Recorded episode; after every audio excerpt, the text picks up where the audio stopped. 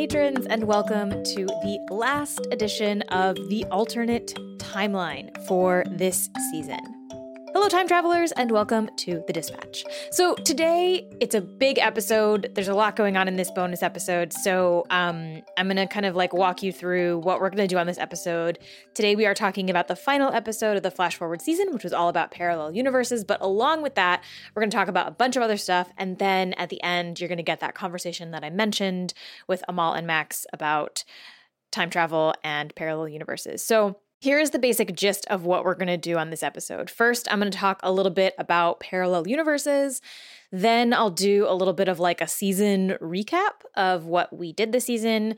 Then I'm going to talk a little bit about next season, what's coming up, what's going to happen to this feed and this podcast. Then you'll get the conversation with Amal and Max to wrap it up. And then at the very end, of course, I will always come back and tell you a little secret. So, lots to do. So, let's get into it. Um, uh, Parallel Universes episode. I hope that you all enjoyed it um, and enjoyed the weirdness of it. Um, there were, it was really fun to make. Julia and I had a really good time making the various versions of Flash Forward. Um, that was actually Julia's idea. They suggested having like different parallel universe versions of what Flash Forward could be, which I thought was such a good idea. Um, I never want to hear the song Cell Block Tango again in my life. I had to listen to it so many times to try and get the timing right on that song. Um, and I am so sorry for those of you who heard the song version, uh, Parallel Universe, because I am not a very good singer. Um, and uh, we got through it, but it was fun. It was fun to do, but I had that song stuck in my head for so long afterwards. Um, we didn't really cut very much from the episode. We kind of went in a lot of different directions um, and got to talk about all sorts of stuff. So we didn't cut very much, but you know, it was just fun to kind of play around with the randomized futures. Um, some people have asked how we did that, and it's actually pretty simple. So, as you know, probably, um, I use a dynamic ad insertion technology to, put the ads in, which is why sometimes you hear me, sometimes you hear other people on the ads. It just means that I put the audio file for the episode into the content management system and then I mark the places in the timeline where an ad would drop in. And so that works for ads, but it also works for fun things like this where you get a random universe every time. So that's how we did that. It was actually not that complicated, um, but it's very fun. Um, so yeah, so that's that's the episode, um, and it is the last episode of the season, which is very exciting. Um, normally, we end our seasons in December and not January, but because of a couple of things being pushed back uh, at the beginning of this season, we wound up ending in January, so that's fine. Um, but yeah, so that's it. That's the season. Um, we always take a little winter break every year, so we will be back in March. March 30th is the next uh, episode. So it feels like kind of far away, but not far away at all. Julia and I are already working on the next season. So over the next two and a half months, you will not hear very much from us, but we will be working hard to bring you the next season to get everything ready. Um, but yeah, the season was exciting. It was the five year anniversary of Flash Forward, which is super exciting. We also did the 100th episode, which is super exciting. Um, I finished the Flash Forward book, which is again very exciting. Um, and we brought Julia on. Julia joined the team as the first ever associate producer. So it was a big year for Flash Forward. It was a big year of lots of really great things. I'm super excited. And um, all of those things are really only possible because of you. And I say that in particular because I also want to talk a little bit about the things that didn't go as well this year. Um, and one of those things is, as you've heard me talk about, um, ad sales. So, our ad sales company, Multitude, is amazing and I love them. And they've been really great and really responsive and they work really hard for the show. Um, and I have no complaints about them. I've been with some ad sales companies that have been truly terrible. Um, and so they've been great. 2020 was also just kind of like a weird year, right? And things that I thought were going to come through. There were a couple of big um, sort of like funding groups that I thought might give us some money. They had been talking about giving us some money in the fall. Um, of 28 of 2019 yeah um, but that didn't come through because you know everybody's money kind of got frozen and so you know the money side of things on flash forward was a little scary this year um, and also because of i you know the pandemic and lots of other things numbers were down in terms of like download numbers um so the show lost some listeners, um, which is always a bummer. But that also impacts how much I make in ads, right? Because ads are directly correlated with how many people listen. So that was kind of the hard part of this year. And um, the show has only continued on uh, because of people like you who donate. Um, so thank you for being here. Thank you for keeping the show independent, um, keeping the show its own weird entity. So um, hopefully next year we will be back up in the numbers and back up in the ad sales and all that good stuff. But um, we'll see what happens. Um, the other thing I want to say is that um, every year at the end of the season, I put together a little bit of a recap post um, for the website, and it's up now. You can see it. I'll link to it in the show notes for this episode. And what we do every year is I go back and look at the goals that I set for myself for the beginning of the season and see if we met them. Look at, you know, did we do what we had set out to do for the year? Um, one of the main goals that I've had for the last couple of years, and I've done these sort of public accounting posts for the past four years now. Um, but one of the big goals that I've had is to try and get source diversity on the show up to about 40% um, Black and Indigenous people of color. Um, and I have not hit that in the last four years. Um, but this year I did. This year we got um, up to that number. And in fact, we got past 40%. It was actually about 50 50 um, in terms of guest diversity, so source diversity, um, in terms of racial diversity.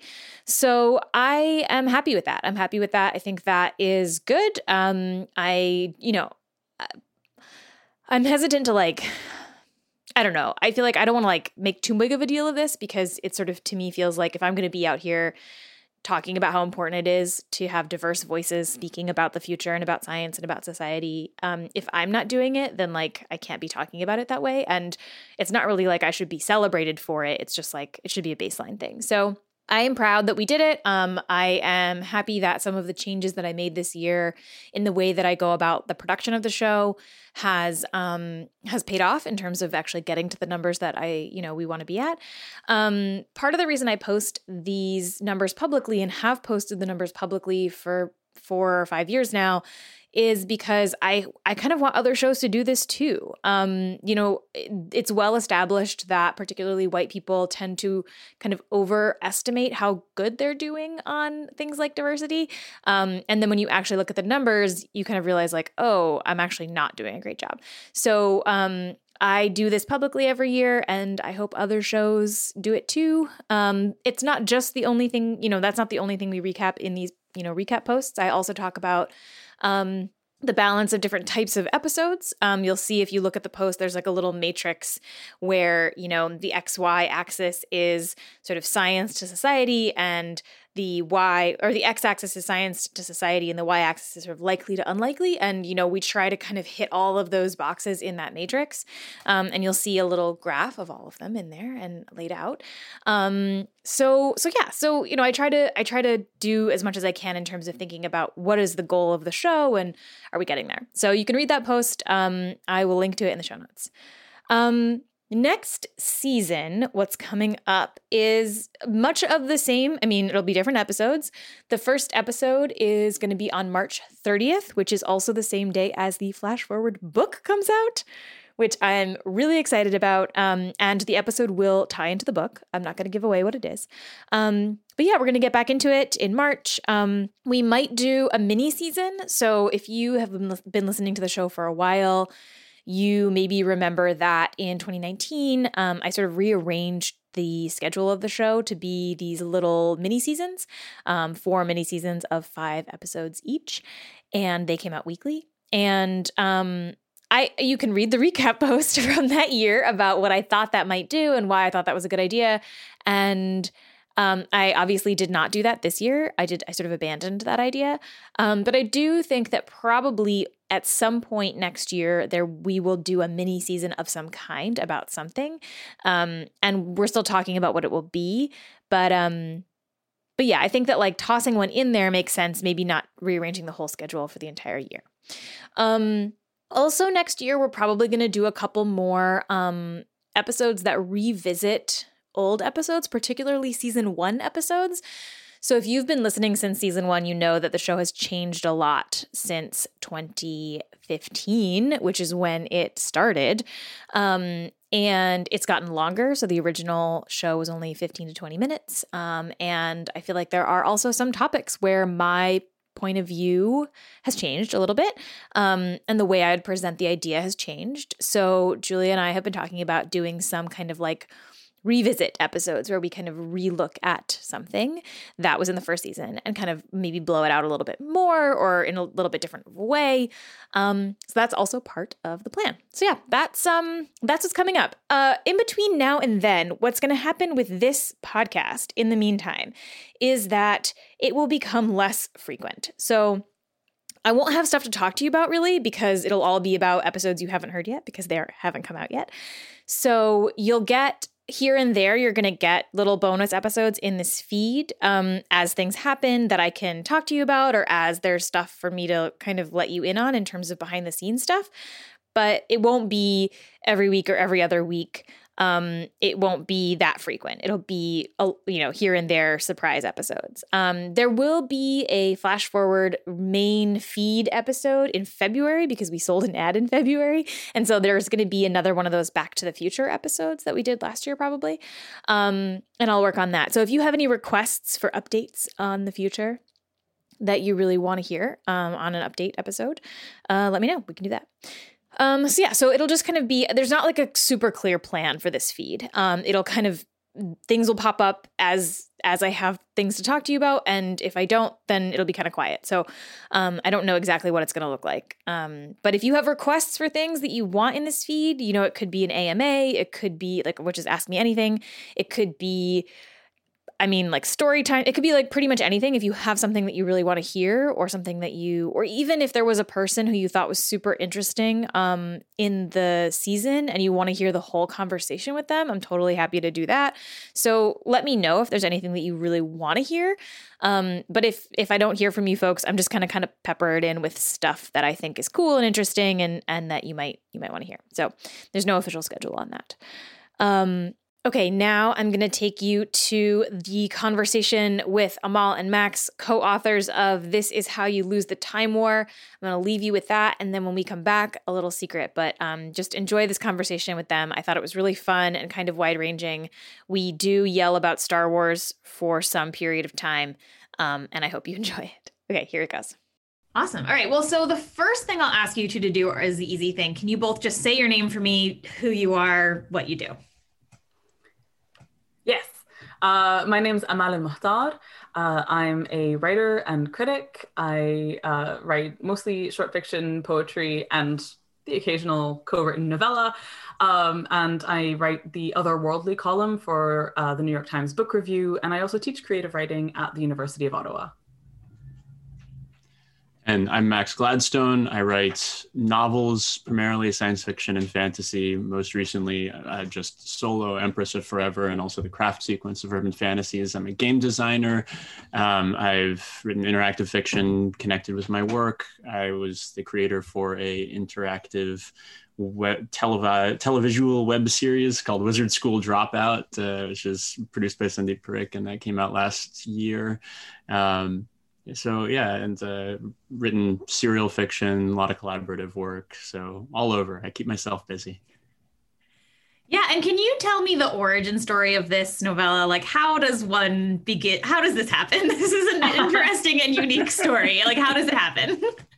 So i highly recommend uh you know going to conventions and meeting excellent people who you want to be friends with for the rest of your life. Uh so um, I mean, the origin story of the book is really that Max and I started becoming friends primarily through writing each other handwritten letters. We'd we'd met at a con, uh, we'd had a really great time, and we started writing each other letters uh, by hand and uh, built like a correspondence there separate from our interaction on social media and through email and stuff. And, and in the sort of semi-public spaces of the of conventions or the social web yeah yeah exactly and it all of the um and as we were doing that like all of the qualities of handwritten correspondence of like privacy and quiet and intimacy and focus were all sort of um, informing, you know, the way that our friendship was developing. And we also um, were reading each other's work. And there came a point after Max was reading my short stories. Actually, I, I prefer it when Max tells this part of the story because it makes me feel very warm and fuzzy in my heart. But like we were corresponding um, during Max being on book tour, which meant that I was receiving letters from Max but couldn't actually send them back. So, like, because he was on the move. Um, so I was just kind of receiving all these letters and composing like one mega letter in reply that he'd eventually get when he was back home. Um, but then. Well, so I washed up after book tour in New York City during the tail end of restaurant week. And everybody was busy that night. Uh, everybody I knew in the city, I had a hotel and a um, train out the next morning at like 7:30. So I just needed to find a place to hang out for a little while, and I had a story, uh, a folder on my phone of Amal's stories that I'd been keeping, kind of saving to read when I had a moment. And in a way it was ideal because I'd been on tour with a bunch of other writers on like one car traveling around from bookstore to bookstore doing the whistle stop thing and I wasn't really fit human company at that point so I went to a small Italian restaurant and got the uh, the restaurant week menu and sat there with a glass of wine just reading almost everything you'd published by that point that wasn't all criticism. I mean, all the fiction, all the good stuff. Okay. all the stuff you sent me anyway. Yeah. I'd sent you like a curated list. mm, no. Okay. I see. I see. So I was there for like two, three hours and I came out thinking there's always this, this risk when you're reading the work of somebody that you are enormous uh, you're extremely good friends with, that you like a lot as a person, maybe you just won't click with it. Or maybe you'll see, oh, yeah, they're doing basically the same thing I'm doing. Or maybe you'll see ways that you're in on different, um, at different points in your journey. But I had this wonderful feeling reading Amal's work where we had a lot of similar interests, but we were approaching them in very different ways. I had a great deal of respect for things that she was doing, and I wanted to learn how she was accomplishing some of the effects that she was accomplishing. And I don't know, it just felt like our styles would mesh really well. And I few glasses into the evening sort of stumbled out post sunset and texture. Like oh we need to write something together let's do it. Let's let's do it and we'll bring the planets into alignment and ensure world peace and you know all that bill and ted kind of stuff right? Yeah the dolphins will speak and that's yeah. all like we basically the, the origin story of the book is that we decided that we wanted to write something together. So we wanted to uh, and that that was the goal. It wasn't like oh i've got this great idea that we should it was like no what what how can we shape a project so that we two extremely busy humans can like work together? How can we make our different styles mesh in some way? How can we like make our shared interests you know speak to each other in this space. And all of and, and like keep keep our, our different contributions as clear as possible. Yeah to, to clarity is the wrong way to put it but but you know there, there's a there's a, a, risk always when you're trying to do something with somebody else in a creative field and especially with, with writing where, where there's so um what am i trying to say here exactly in prose fiction you have the words on the page in order and that's it you don't have like the visual and auditory layers that you have in in um, something televisual or in a film. You don't have the art versus dialogue divide that you do in comics. It's just the words. So you have this very clear stream, and it's there's a, a, danger working with somebody that you'll end up kind of sanding off what's interesting and unique about one another's voices if you're trying to go back over the same line or that you'll have like slightly different approaches to dialogue and they don't quite they, the gear end up grinding against one another rather than meshing. So we wanted to find a, a form too that would let our work be fully itself and sort of support one another. That would be interleaving like uh, like I don't know, the logs in a cabin. And we had this extremely, you know, convenient experience of a year's worth of letter writing, which seemed like it would be um, a, a really wonderful solution to this potential problem, which didn't like ended up being this this virtue of necessity of um, envisioning not so envisioning a bunch of structural things that could enable this like for one thing it being a novella so that we would each feel like eh, writing a novel together might be a big ask but writing half a novella each that seems like reasonable to to be able to do together.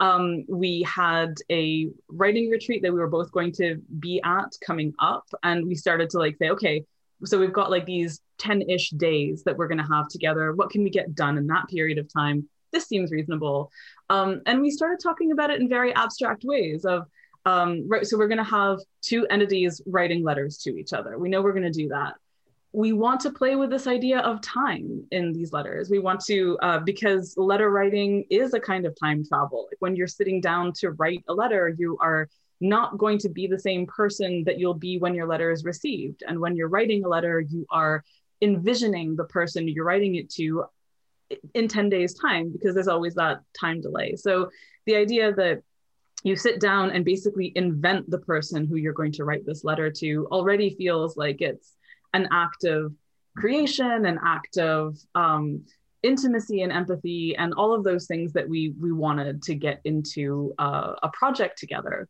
So then everything about like a war in time and parallel uh, parallel universes, but like timelines, different timelines that all kind of existed simultaneously and stuff like that, all sort of grew out of the sense of the project that we wanted to have come out of our collaborating as opposed to like having the idea and figuring out how we were going to collaborate on it yeah i mean it, it connected with some old science fictional concepts like the change war the edit war which go back at least to fritz leiber's the big time and i think probably even uh, further than that but it also ha- having the letters be sent and received from these extremely different uh, spaces right you know like we're in somebody's receiving a letter on a beach in um, 15th century Peru.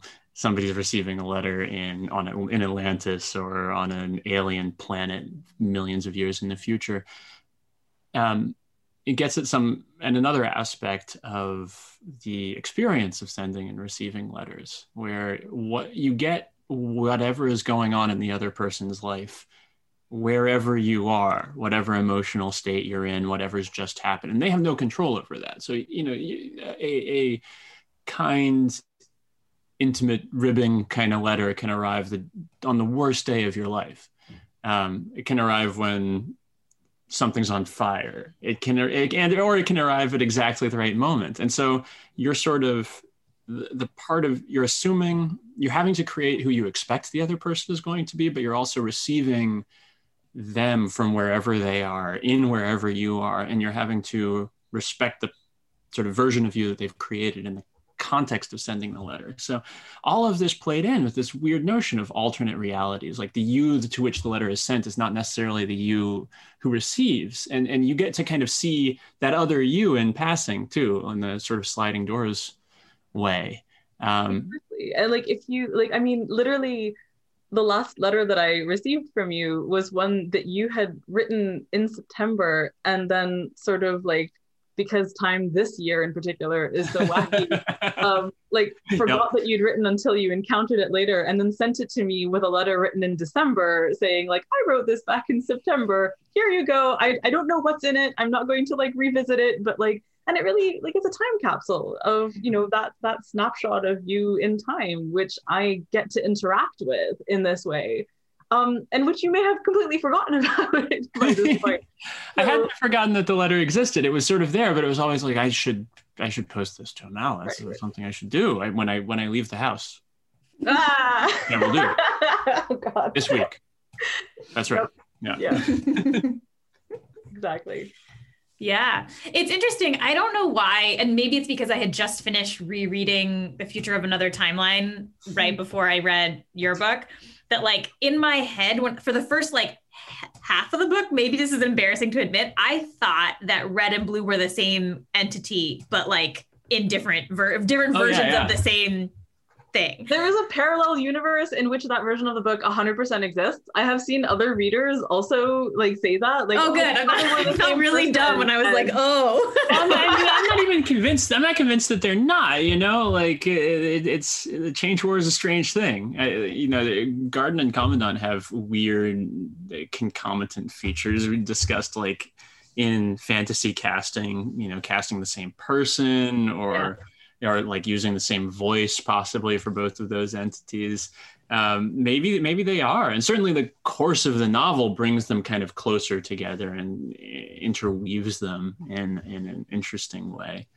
Yeah. Also, I extremely love that book, uh, The Future of Another Timeline, and I, I, I think that so this is a, a weird sidebar, but the that book and our book came out the same year and it was a better year for time travel books featuring queer women as the protagonists.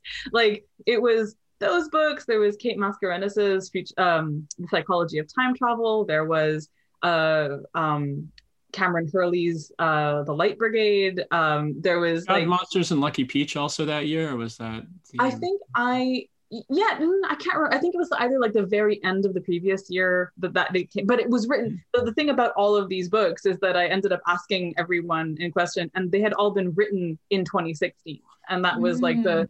the thing that connected them to me was, was just that as everything was exploding all of these uh all, all of these writers were just suddenly like you know the i feel the need to explore time travel alternate worlds memory specifically with with queer women at the forefront um and like a, a lot of stuff played into that but, but yeah. we also read the Light Brigade for the book club, and Annalee is a good friend of mine, and so she's been on the show. Or they've been on the show before. Um, I haven't seen them all year, even though like they live just across the bay. Like, oh, right, right. you know, I'm in Berkeley. We used to see like them and Charlie Jane, and like you know now I they're like so close yet so far. it's I mean, we've got this whole crew up here in the Cambridge Somerville area. And no, I mean there's there are two people who we are theoretically bubbled up with and we love them dearly. But also we're in the situation where like it's now fall when it's now like late fall winter and you know somebody gets a cold or gets a weird reaction to leaf moss or something. Like, okay, see you in two weeks, I guess. Yep. yeah. Yeah. Exactly it's yeah.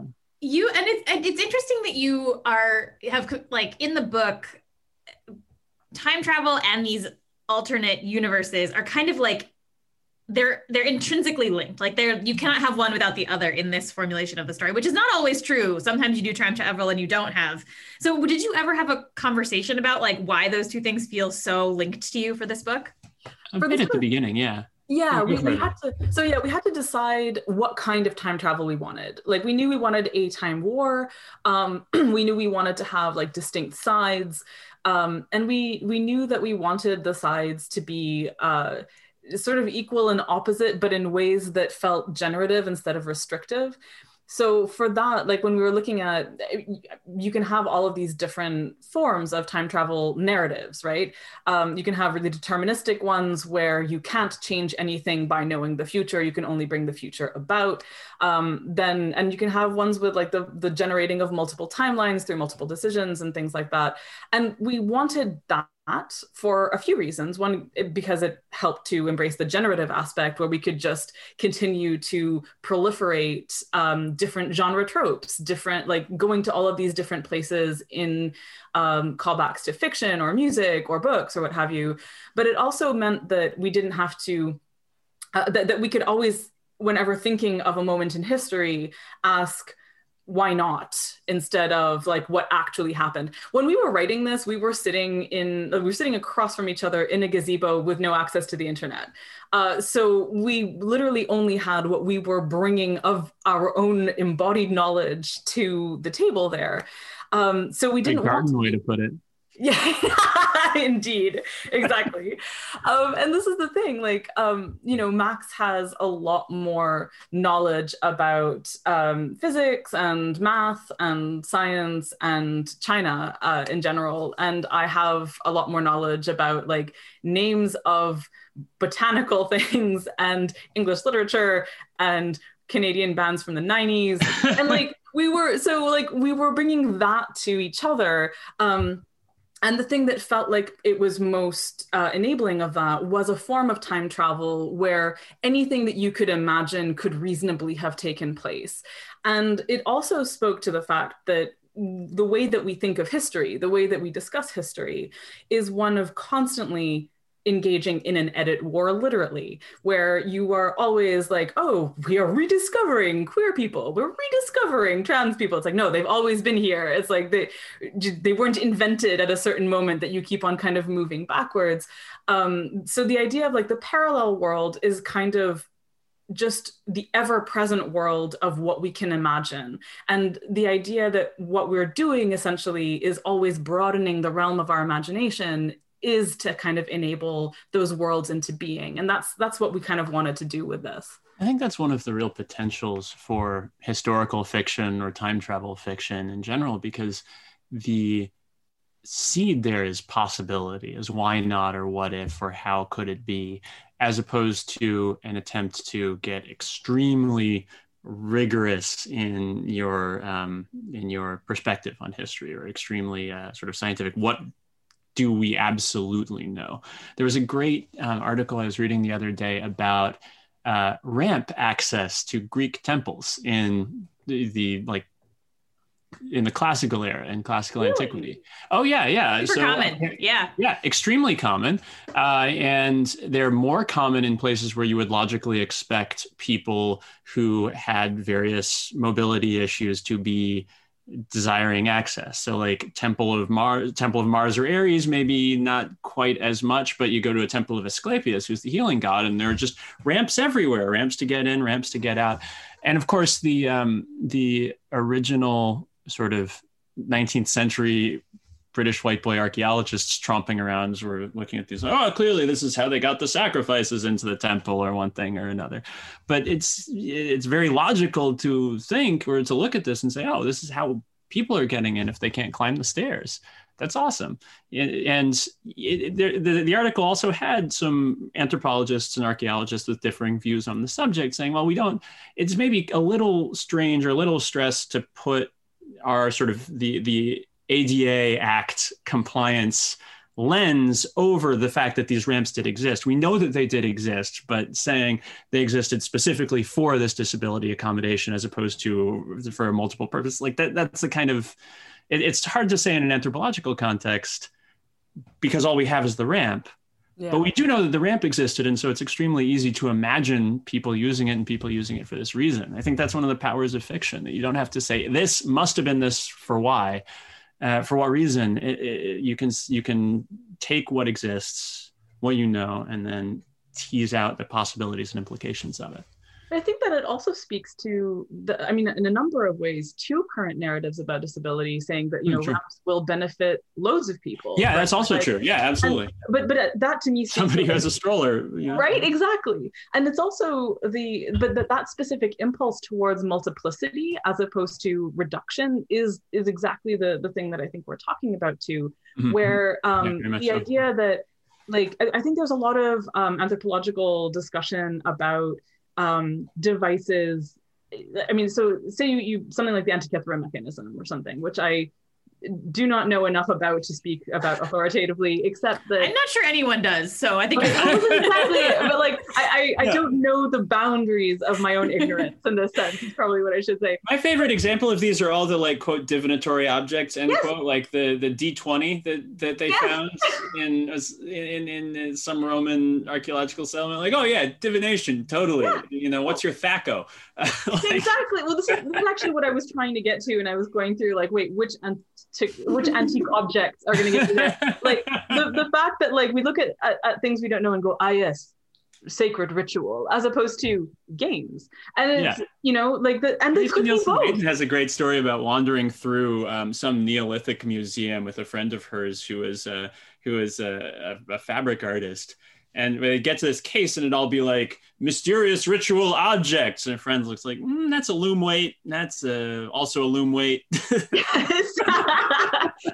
and that reminds me of like the the whole um the, that beautiful article about a hairdresser who like solved the problem of how did Roman women uh get their hair that way oh you know? excellent. Oh that's Um, so cool. and she was like oh no they they wove it with thread. Like that is the way that you could do that. These were not wigs. You can do this with hair. You can you just have to actually weave it with a thread. And it's an expertise that is absolutely absent from the scholars otherwise working in classical antiquity. And so a hairdresser could look at it and say no this is how you would do it. You can do this today. We have this technology. Mhm. but the idea of like um you know the the the object is it divinatory is it playful? It is obviously both eh, which we can like look to with the way that we treat tarot cards right? Like they are people use them for divination people use them for games. People use games for divination in sometimes very like thoughtful and, and like games critic adjacent ways. Um so that idea that like everything can be these multiple things um also is a kind of like establishing of parallel worldness right? Like i'm using my tarot cards for um a gameplay here but i'm using them for divination here. I'm playing for the queen by alex roberts beautiful amazing game that i love so much uh you know as as a game here but kind of also as therapy over here like the, the, the kind of multiplicity of um of uses of a single object are are so interesting to me. Like i i just i, I feel like embracing the the generative and the um, the multiple and the parallel and the intersecting as opposed to trying to shear things away from things um, is just always my impulse uh, and I letting things be multiple things yeah Yeah, I, th- I mean, I think that's also the reason for the braiding metaphor in Time War, or one of the reasons behind it. Mm. Um, you have moments where the timelines diverge and where they cross, where possibilities intersect, where one specific event or occurrence can have downstream effects in a bunch of different timelines or, or many different implications.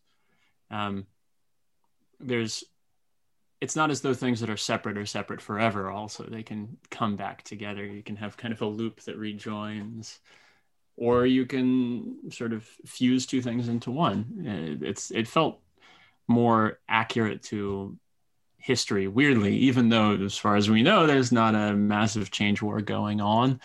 To think about that to think about the to envision history as a space that is contested where something that advances one side's cause is also advancing another side's cause maybe at the same time where where you can have multiple victories and multiple defeats Yeah.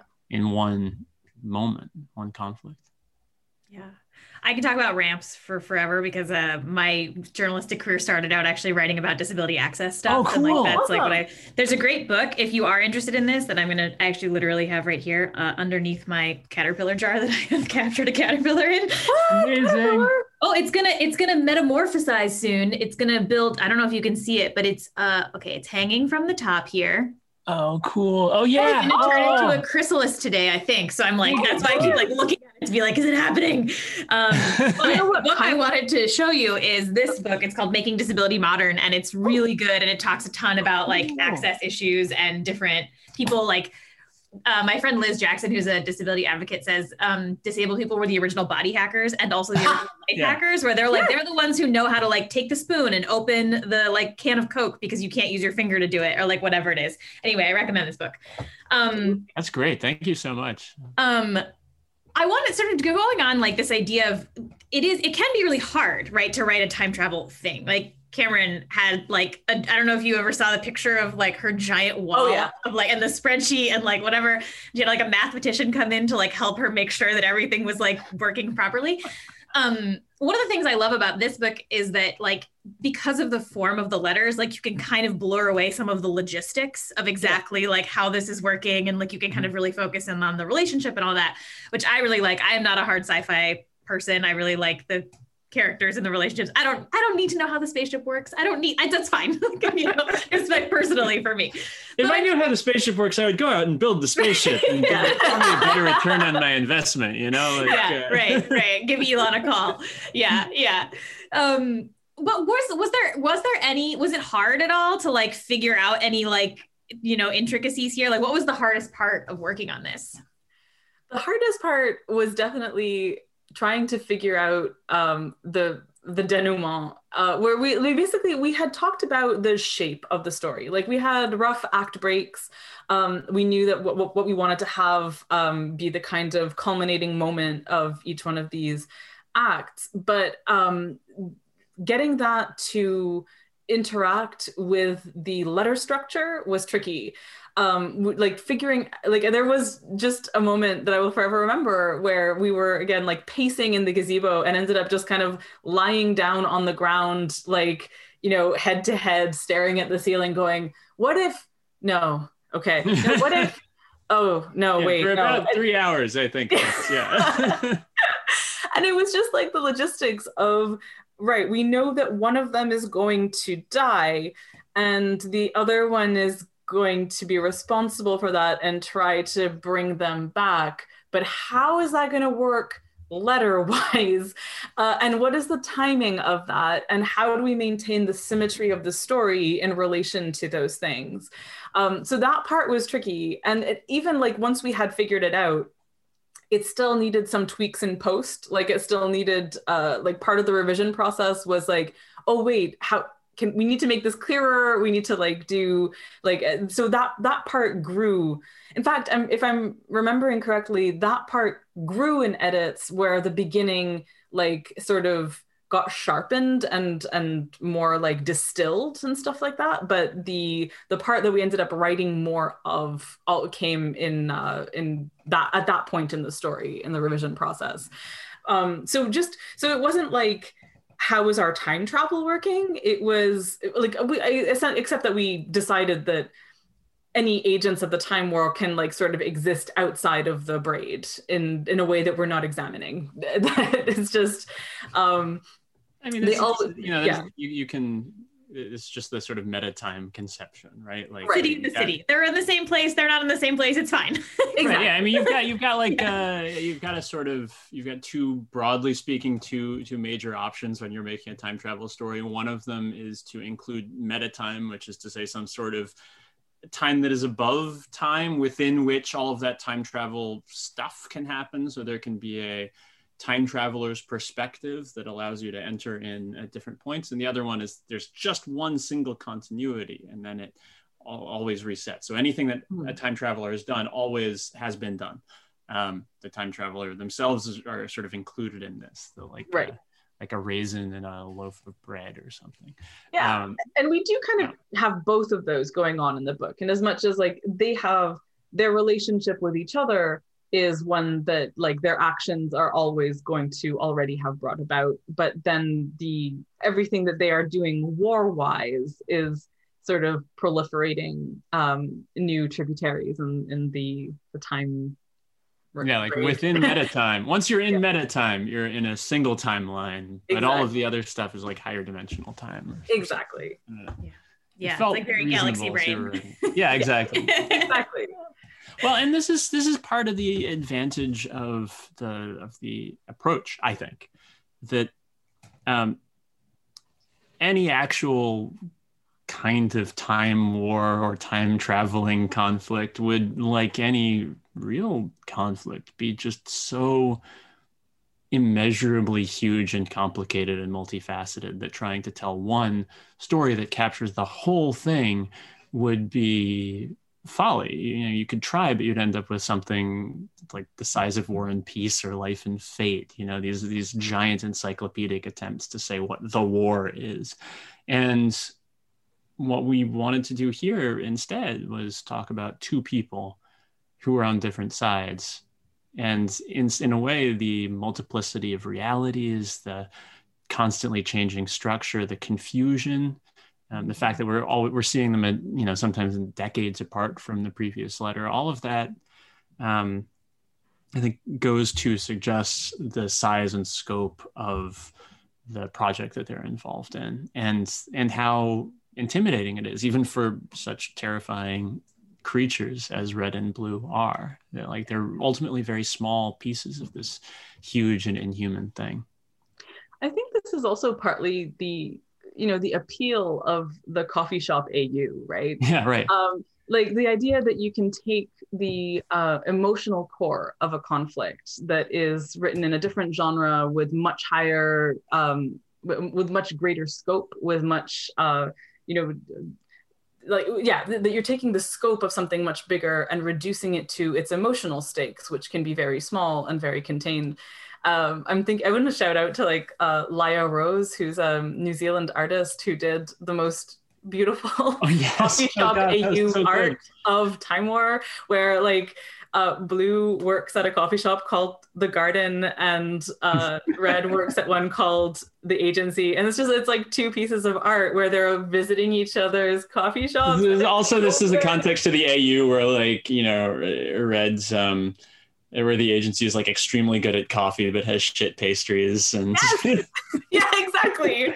like I just like I saw this art and I was like, oh god, I want to write this now. I know right? Isn't it great? I uh, man like I you know I guess we're talking about alternate universes so the coffee shop AU use like a really interesting example um not at all scientific but I wonder sometimes if there's an angle to it that's also like reclaiming the actual context of the story from these weird genre constraints around what's a meaningful conflict Oh, like, yeah. right now i mean imagine think about like the the marvel cinematic universe is the one that i'm most familiar with people Yeah. writing coffee shop au in regards to like tony stark is the manager of the local starbucks and that kind Yeah, of thing right um and like the mcu doesn't I'm all sorts of hate mail for this, maybe, but it doesn't seem to me like the MCU really cares about like the actual experience of being in a violent conflict or having an Infinity War.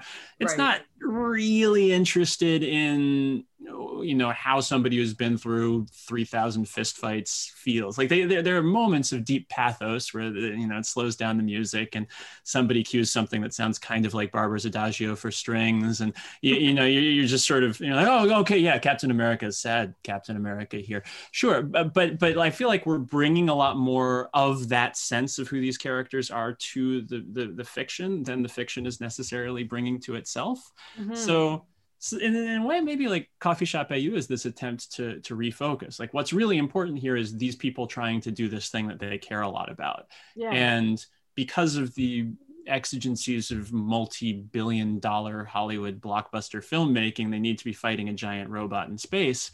But really, this is Empire Records. right.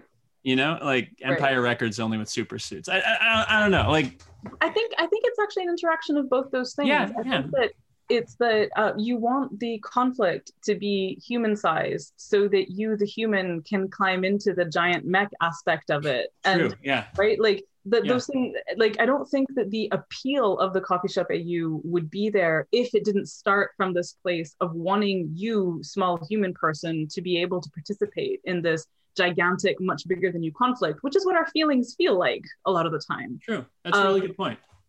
so yeah but yeah i don't know i don't want to go too far in this direction No, I- it's great. I was yeah. um I was well, I think you know Cameron's the Light Brigade is like very focused on like the PTSD element of like yes Yeah. Yeah. Yeah. in- Absolutely. ex- i was going to say if you want an actual experience of Right. infinity war the light brigade is 100% that brutal. Like there were a couple people who were reading it and they were like, I like this book, but I feel terrible after I finish reading it because it's just it's so brutal and it like does not let up at any moment. Mm-hmm. Um, yeah. Uh, I was just watching The Fifth Element last night because it's been on TV and I love it. I love um. So good. Really, Like it's an absolutely absurd, like completely out of this world, like that. but like at the same time, you can still be like, oh yeah, like the guy who's a taxi driver who got fired and like has a mom who's yelling at him all the time on the phone. You know, like I feel Yeah, like I yeah, that. Yeah. exactly It's something that those like big attempts to make like transcendent, strange space universe often, you know, they, often kind of fall down. This is an area that Star Wars can sometimes fall down. When you know, you re- we were rewatching A New Hope uh, as we were doing a bunch of Christmas present wrapping uh, a few uh, days ago, and my gosh, you know, we start off with a bunch of people trying to do their jobs, like R2D2 and C3PO are trying to get the heck away from the laser guns. That's that's fine. But also like Luke is trying to Yeah. figure out how he can apply to the military academy and get out of Kansas. And he's trying to get out to the American graffiti diner where all his buddies hang out. It's extremely grounded, I know that guy or gal person kind of story. Han Solo, space trucker with odd mob connections. Like that's, a perfectly reasonable like Yeah. sort of thing. And, and when, when it when it expands, when the mythology obscures any kind of actual connection you have to these people and what their lives look like, then it's very hard to it's very hard to sing. Yeah. Like That's why I was so you bummed need, you need a certain like, amount of tension on the string to make the note. Sorry. Yeah, no, that's why I was so bummed that John Boyega didn't get more. Like, I was really curious. Yeah, right? him, Oh, like, what is it like to leave, be like being a director, blah, blah, blah, and then they just like completely throw him aside. Anyway, I can rant about Star Wars all would be- day. yeah, God, like he's the guy that we know. Like, Right. You know, he's, he's the one you some wanna dude who's root been for. demobbed who doesn't want to go back to the war. That's extremely right. Isn't that I, I don't know if this is the case because I'm not sufficiently versed in Star Wars, but isn't him removing the stormtrooper helmet like the first time that you see first time you like a- see the face uh, in any of the main ones. There's a couple of like spin-off cartoons where you see their Right. faces, but not in any of like the main Star Wars. Yeah. And there are obviously moments where like Luke is wearing the stormtrooper armor Yeah. and takes Right. it off, and then you can see his face. But so there's an implication that they have faces, right? But we don't Yeah. see. Yeah. Exactly. I mean, the idea, actually, that plays to it as well. The idea that, like, if prior to this, you only have like the stormtrooper, the blank, the faceless and stuff be removed as a disguise in order Yeah. to reveal like the true character. The idea that there is an actual person inside the stormtrooper universe when the entire design of that costume is made to, you know, absolutely assimilate you into this mass and instead it's like no you, it just you take off this not only i mean you know i'm not going to read things into the oh it's a white costume and you take it off and show a black dude you know it's like but the it was enormously powerful to yeah. see that Yeah. on screen enormously powerful and to just have him be like you know identified by a bloody handprint throughout all of that stuff felt so much more powerful to me than subsequent things which i won't get into because Yeah. again we want to avoid the hate mail This anyway. just like speaking of missed opportunities and alternate realities. Yeah. Truly, I have a whole alternate universe version of those most recent three movies that is, in my mind, way better. I'm sure everyone has their own version of these. I'd be things. re- like, this is this is the project, the anthology project that I uh, I think nobody would be involved in because everybody'd be worried about pissing someone off, right? But like, I'm really curious if you took 20 different people for you know writers artists con- and it's just like okay what were your three movies maybe even start with the force awakens as a like we've got those basic characters and situations just what what are your what are the Mm. remaining beats of your story here Well, she's Yeah. not related to Palpatine. That made me so mad. I know. God, ugh, ah, ah. I don't know. Like maybe we bring back. yeah. I mean, I, It just I look. the entire I, I read. The whole setup was supposed to be that like it doesn't matter who you are, and like the little Right. kid with the broom. What happened to the kid with the broom? Anyway, What happened? the little Uh, kid with the broom is definitely some like Yeah, you know, yeah. He's like Obi Wan related Kenobi's Skywalker. kid. Yeah, exactly, Is, is, is how it comes out. Like, look. I mean, I'm I'm a I I I have I'm a sucker for a fourth act reveal as much as the next guy, probably more. But geez, look. I read every single one of the Infinite Dark Empire comic series in in in in uh, the, the Dark Horse put out in the 90s about like Palpatine clones coming back. And oh no it's a new Palpatine clone. Yeah. it felt like I, I was just sitting there like did Cam Kennedy write this? Like did they just sort of what's I I love those comics but uh, by the sixth or seventh retread there was like oh new young sexy Palpatine shows Yeah. up again I was just You know, this is actually amazing to me because I, it had not occurred to me before this moment in time that uh, that the '90s pop culture mainstream obsession with clones is also a kind of parallel universe thing. In that I'm Huh. thinking of like X Men Yeah. um, and everything to do with um, Madelyne Pryor and Jean Grey, but also with Nate Gray, like everything that is like we are going to through the medium of duplicating children and parents explore different ways to tell this story or tell like there, there is something there. There's also the, the, all those Spider-Man clones. Like, all the Spider-Man hundreds clones. Hundreds of Spider-Man clones. yeah, you want Spider-Man to get married? Well, there's got to be some clones involved. You want like, you know, you you can't. uh, There's a kind of like, um, the, I I could get so wanky about this, and I'm not going to, but I will say that like Umberto Eco has a really interesting, very dense article about time and the superhero, um, and that like there's a whole Mm. his, his whole thesis is basically that like the, the superhero cannot marry or have children because that is a uh, an act of mortality that like like sets the clock ticking on the kind of narrative time experience of the superhero universe. I, we don't need to get into that, um, but it's a really great article, and I uh, well, it's it's a very yeah, actually article. you know to to well we don't need to we don't need to get into we that. don't need to get into. I don't know how much time we have, but I was just I was just watching a, an interesting like Patrick H. Willems video about like what is what is up with the R-rated superhero movie thing. Yeah. And it, it was basically going over the, um, at some point in the 70s, 80s, uh, superhero comics started basically aging up with the audience. So not so you, you moved beyond. Maybe you can even think of it kind of like an arms race, where initially these comics are fundamentally aged at, aimed at eight to twelve year olds, and then Marvel's like ah fourteen to seventeen year olds too, and then it just starts tracking up from there. So at this point, you have comics that are made for like divorced 45 year olds and and and it's sort of to me this is interesting mostly because of the um, the weird effect that copyright and intellectual property regimes place on what a real what, what gets to be a real story versus not mm. like because there is such a thing as a real superman story like real there's a there's a stamp on the cover this is this is an okay superman story there's just one Superman story that's being told. You can't have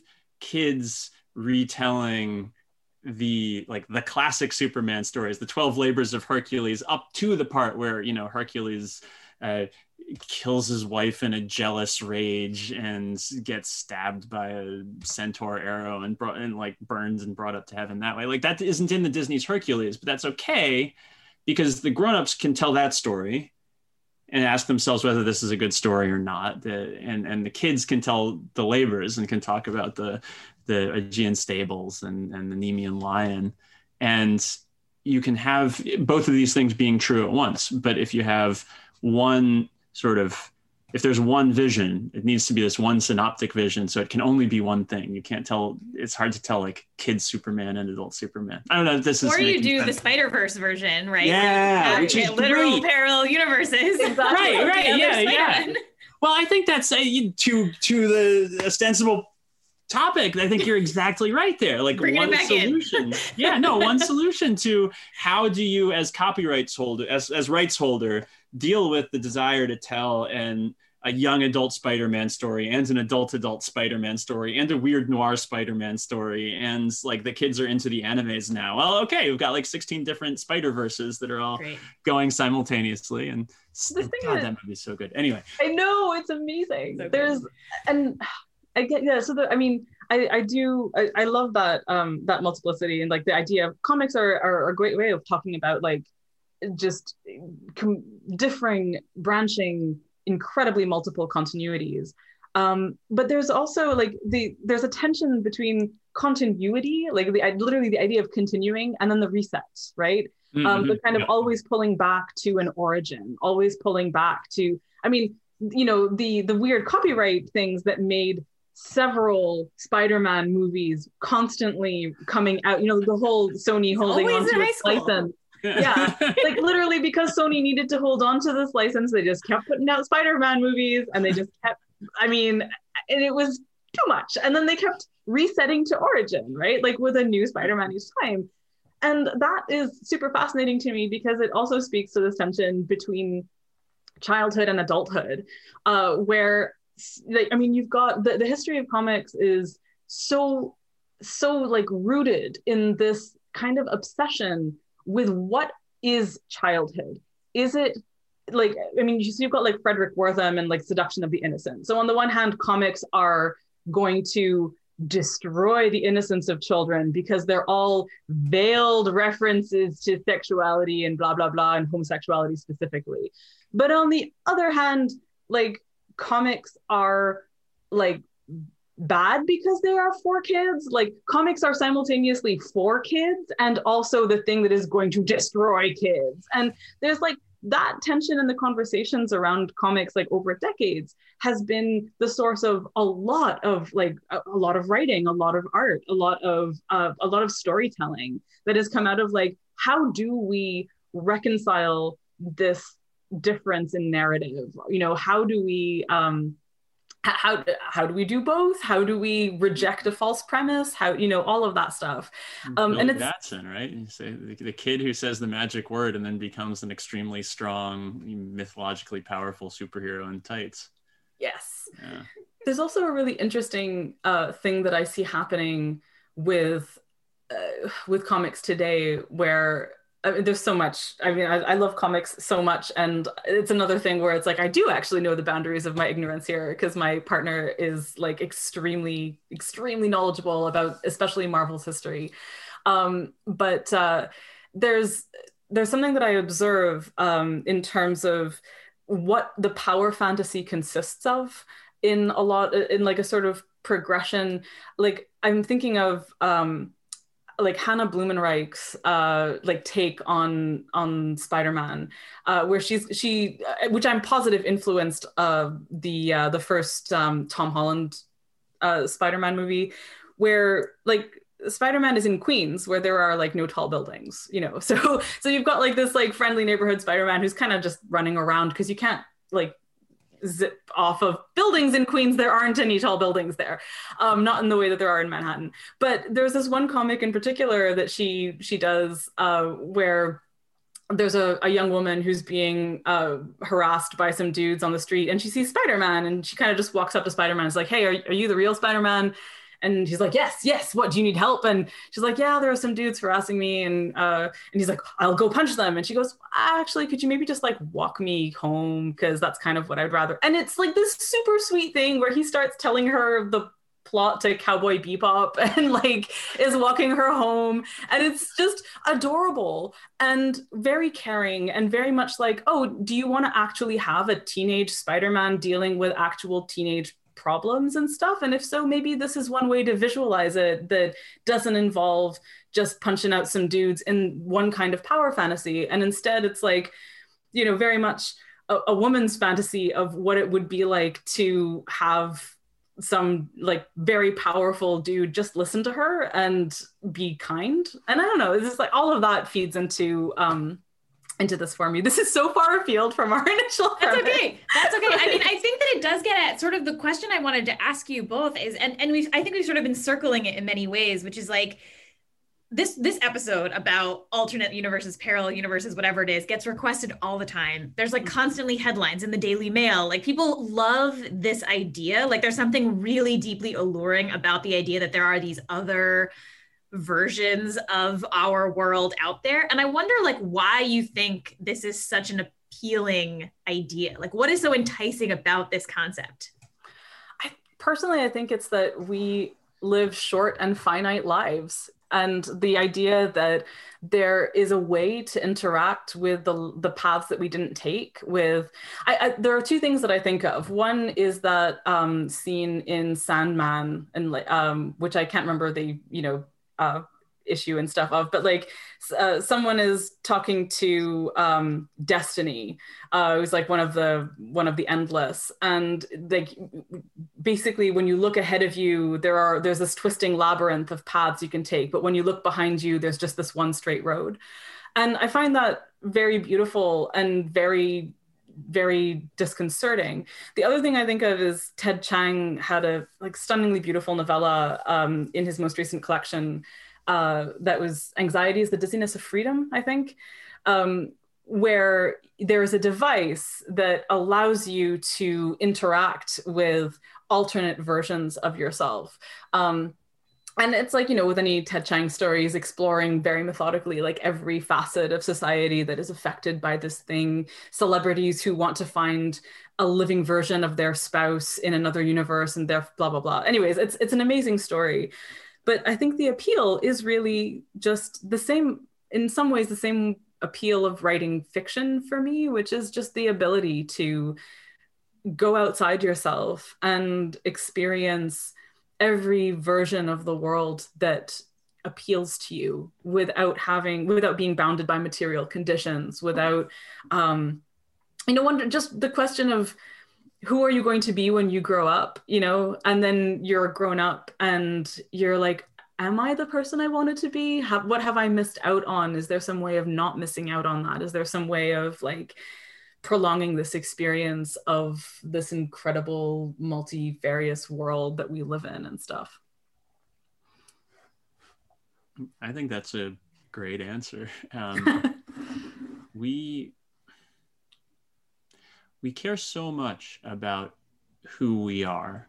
You know, we look around and we look around our lives at the people that we love, at the people who we uh, can't stand in some cases, uh, at the lives that we've created or helped bring into being, and at the friends that we care for. And they seem like the Rock of Gibraltar. You know, they they seem like true fixed certainties about the world as unchanging as Polaris.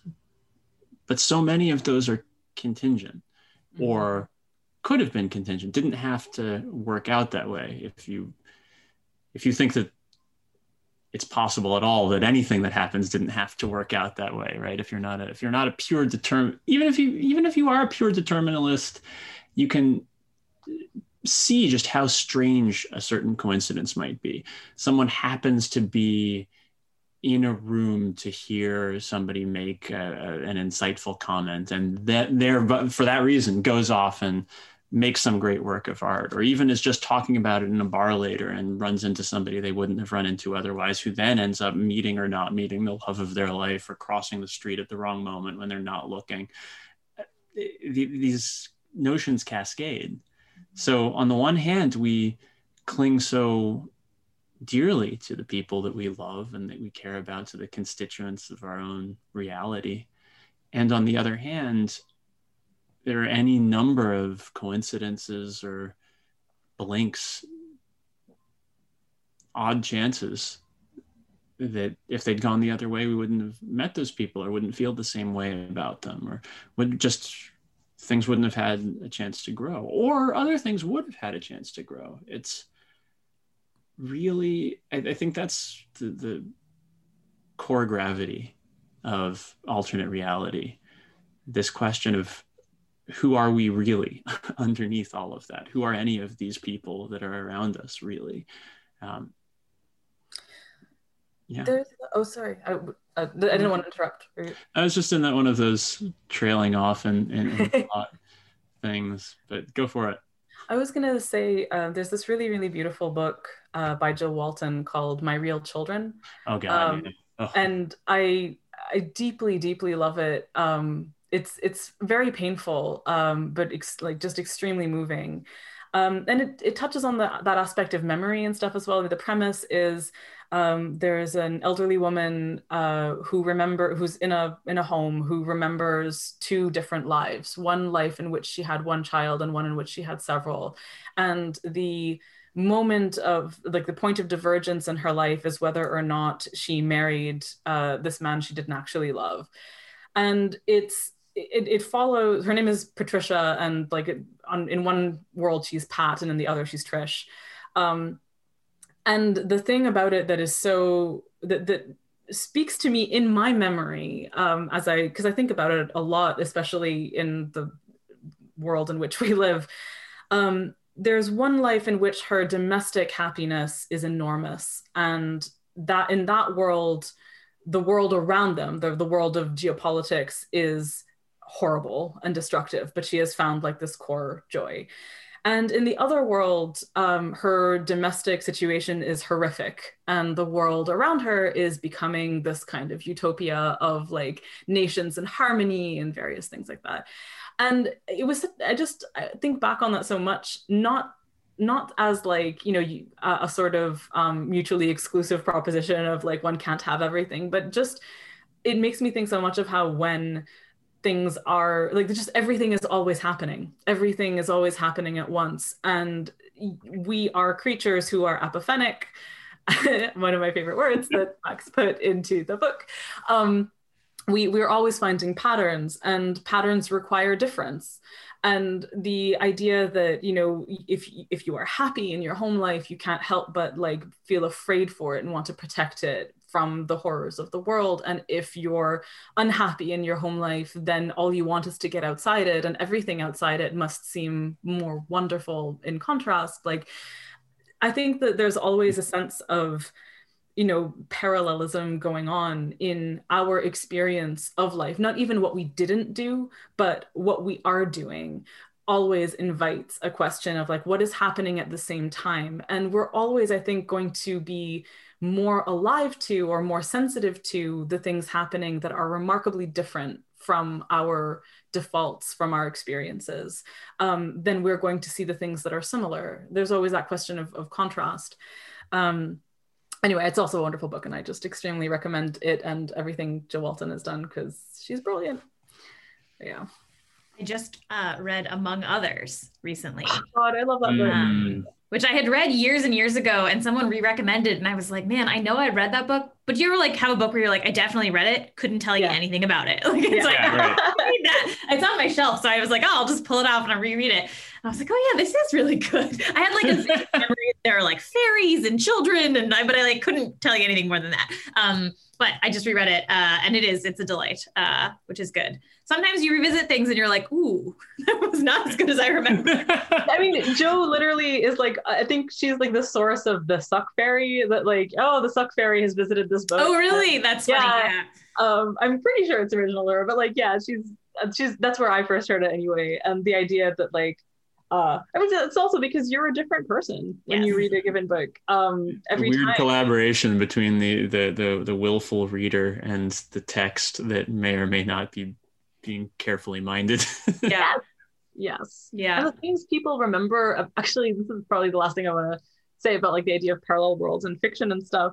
It is astonishing to me to encounter to like read a book that has about it like this enormous discourse and narrative um and to when reading it realize that like no one who is talking about that narrative seems to have read the book like where and I, and this is not like a, It's very real.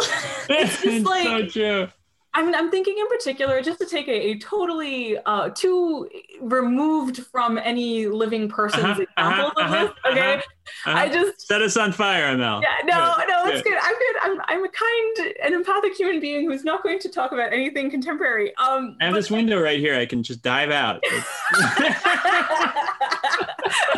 like the um, so Northanger Abbey by Jane Austen and Wuthering Heights by Emily Bronte, right? okay, all right, safe. People safe, talk about. Northanger Abbey and they talk about like, oh, it's Jane Austen making fun of gothic fiction. It's like it's it's just it's satirical, it's a comedy, blah blah blah. It's just the gothic fiction part of that book is a sliver of what is going on in that book. That book is in fact a horror story that is mostly set in Bristol about how horrible it is to interact with people who are constantly lying to you. And about and you can't do anything about the fact that they're lying to you. They're just fabulists who are impinging on your reality through the assertion of their own totally made up one. It is horrifying. And that's the scary part. When she's actually in a like scary manor Yes. and stuff like that like that is a percentage of the book. It's a book that is obsessed with like the surveillance culture of england at the beginning of the 19th century. There's like so much going on. So you're saying that the people who are who are talking about it as a as a gothic satire are themselves fabulists who are lying. yes! It's exactly that it's yes precisely Just turtles all the way down. No, absolutely, absolutely. Well, like when uh, you know, I was talking to you about Jane Eyre as I was reading it, and I was extremely surprised by how the entire Rochester plot is like a hundred pages yeah Exactly. this book. there's like there's this and wuthering heights has a similar problem where people are like oh it's a love story i'm like it's it's a horror story it is actually a horror novel in which like and i just Wait, Wuthering, Wuthering. Uh, this is this is you know, speaking of uh, embarrassing confessions, is that the Heathcliff one? yes Yes. Okay. Yeah. Is that supposed to be a love story? people think it's a love story because a woman Why did why did they It's what? super weird like like when i was growing up there was this camp of like just the sense of like oh you're a woman who likes reading old books well are you a jane are, are you a, a charlotte bronte lover or an emily bronte lover which means which in i mean it could have meant do you like horror more than other things? But it what didn't. It was like, which of these two kinds of love story do you prefer? And there were people who preferred Wuthering Heights, and there were people who preferred Jane Eyre. And I was like, and I just I didn't I'd never read Wuthering Heights. I didn't read it until like last year or the year before. And I was just going through it, going, this is an excellent horror novel. The idea that anyone is under the idea, like under the impression that this is a romance is messed up. It's not a romance. I'm still in favor of the Kate Beaton read on this whole Yes. thing. Well, exactly. with the Brontes. It's perfect. It's it's perfect. Everything Kate Beaton says about it is accurate. It is so weird. People don't talk about the weird narration of the book. Like there are there are multiple frame narrators and the way they interact with each other is super complicated and weird. Like anyway, just to say that like there's the the discourse around a book which ends up driving things like film and like other media portrayals. Like I don't know, Kate Bush's song uh, has I think a lot to answer for in terms of like, oh, it's a beautiful love story, you know. Heathcliff, it's me, it's Cathy, I've come home. It's a horrible nightmare where her arm is being sawed against a broken window frame. I don't know. It's that's not okay. I mean, it's okay. It's a horror novel, but it's all this to say there's just like a total difference there that I think is fascinating and also speaks to our um, interests and concerns and like what are you going to highlight about something that kind of creates its own parallel world narrative discourse and stuff. I felt that way, and this is not to say anything positive or negative about the book, but the way in which people talked about the power and the actual book, The Power, did not seem to be related to one another in any way. oh, this is super interesting to me because like I, I reviewed it, but I don't know I, I don't know how people are talking about about it So, besides what I said about it. Not enough mention of the rapiness. There's a lot of rape in that. Oh book. my god, there's so much rape. There's no, like that is so much rape in that book. yes. to the point where I was like, okay, okay, okay, like, all right, I get it, you know. Um, but like in a lot of the reviews, it was like women retaking power, and I was like, I mean, like, I guess technically, sort of, that's a thing that's happening, but like, yeah, it was it was like pitched in many like places as like a women's empowerment, almost like superhero book. Oh my god, no. Right. And I was like, that's not what this book is about. no. That is also like I mean, if anything, the oh, that is so interesting and such a good point because that book is making a very a like a very uh, determined argument about the corrupting nature of power. Right. Like the idea that, oh yeah, Yeah. so if women had the power that men do in our asymmetrical gender balanced society, they would behave the way men would do. That that is the Right. argument of the book. Uh, and it is it is horrifying. I mean, yeah. yeah, it was really. I was Hmm. shocked. I mean, like Barack Obama talked about it as like this book that he loved about like women being powerful, and I was like, I mean, like, I just don't feel like we read the same book. yeah. Yeah. anyway, uh, yeah, I, well, I, I mean, I'm sure he read it. Like he is a reader. Like he, I'm like, I, I feel like he's not like out here talking about books he hasn't read. I don't know why he would do that, but like, man, I was like, we got very different things from that book. yeah yeah exactly oh man. That was the first book that i reviewed for the new york times. And so like i i i felt I, like i feel yeah do you what is that? Que- comment parlez Yeah. Oh, Max just Sorry. held up a book uh, that says "Comment parler uh, des livres que l'on n'a pas lus." So, like, how how do you talk about books that we haven't read? yeah. Um, Which is on my shelf in spite of the fact that I don't read French and have not read this book, even in English translation. Perfect. I feel like that's just like you have to, right? That's like part of the whole. yeah, naturally. It's it's yeah, it- yeah, it's yeah, like it's yeah, performance yeah, art, really. Yeah, yeah, yeah, yeah, yeah. Um, I'll have to go look up your review of the power. Um, I am very curious what uh what you thought of it. Um, very proud of it. I, I talked about French actually. It was like there was a whole like uh, Yeah. thing. But I have such complicated feelings about that book. Like, I same. will, yeah, I will read your review because I'm very curious. Um, I'm looking at my list of questions here on my other screen to make sure I didn't miss anything. But I feel like we've touched on everything. Yes, we've touched on everything I wanted to ask you, and I've kept you for um, longer than I said I would. So I will let you go on this um, very weird Monday week of like dead space between the years. Um, this episode goes up on Tuesday of next week, so the fifth. Um, and so I will send you a like email uh, and let you know. I'll send you a link. The, another question I have for you. So I'm going to cut this up and kind of like you know do narration, et cetera, et cetera. But because the book club read the book, would you be okay with just for the patrons to just like have this conversation lightly edited, kind of like oh yeah, yeah, for sure, absolutely, for sure. I know they'll be super excited to hear from you. So this um, extremely rambling and and yeah, this is like the secret where they're like every episode is like very narrated and very structured and like very well thought out, and then every so often I'll like play for them an interview, and it's like similarly just like and also this other thing they're like honestly like i mean more thing. Yeah. Genuinely off off the record except for your patreon uh subscribers and stuff like we whenever we do an interview there are certain like beats that we hit and that we like have uh, a sort of like set of responses that we've made a whole bunch of times like, and we just kind of whose turn is it to do the patter yeah. time? yeah. Exactly. So like it is so much fun for us to get to have a conversation ostensibly about the book that actually is super wide ranging and and hardly about the book and just like getting to talk to interesting people and have a lovely conversation so this is like a huge treat for me this is oh thank you Likewise. Okay, and um, the last thing I'll leave you with is a little secret. Um, and today, my secret is well, okay, I have like a boring secret, which is that I'm obsessed with whiteboards, as you may know if you've listened to this bonus podcast for a while. And because it is the new year, I got to erase all my whiteboards in my office, and now they're all like squeaky clean and, and white and ready for me to write on them again, which is very exciting for me. So that uh, is bringing me joy today, which is extremely embarrassing to admit that that's my like main source of joy right now, but here we are. It's that's what it is. That's what I'm doing right now.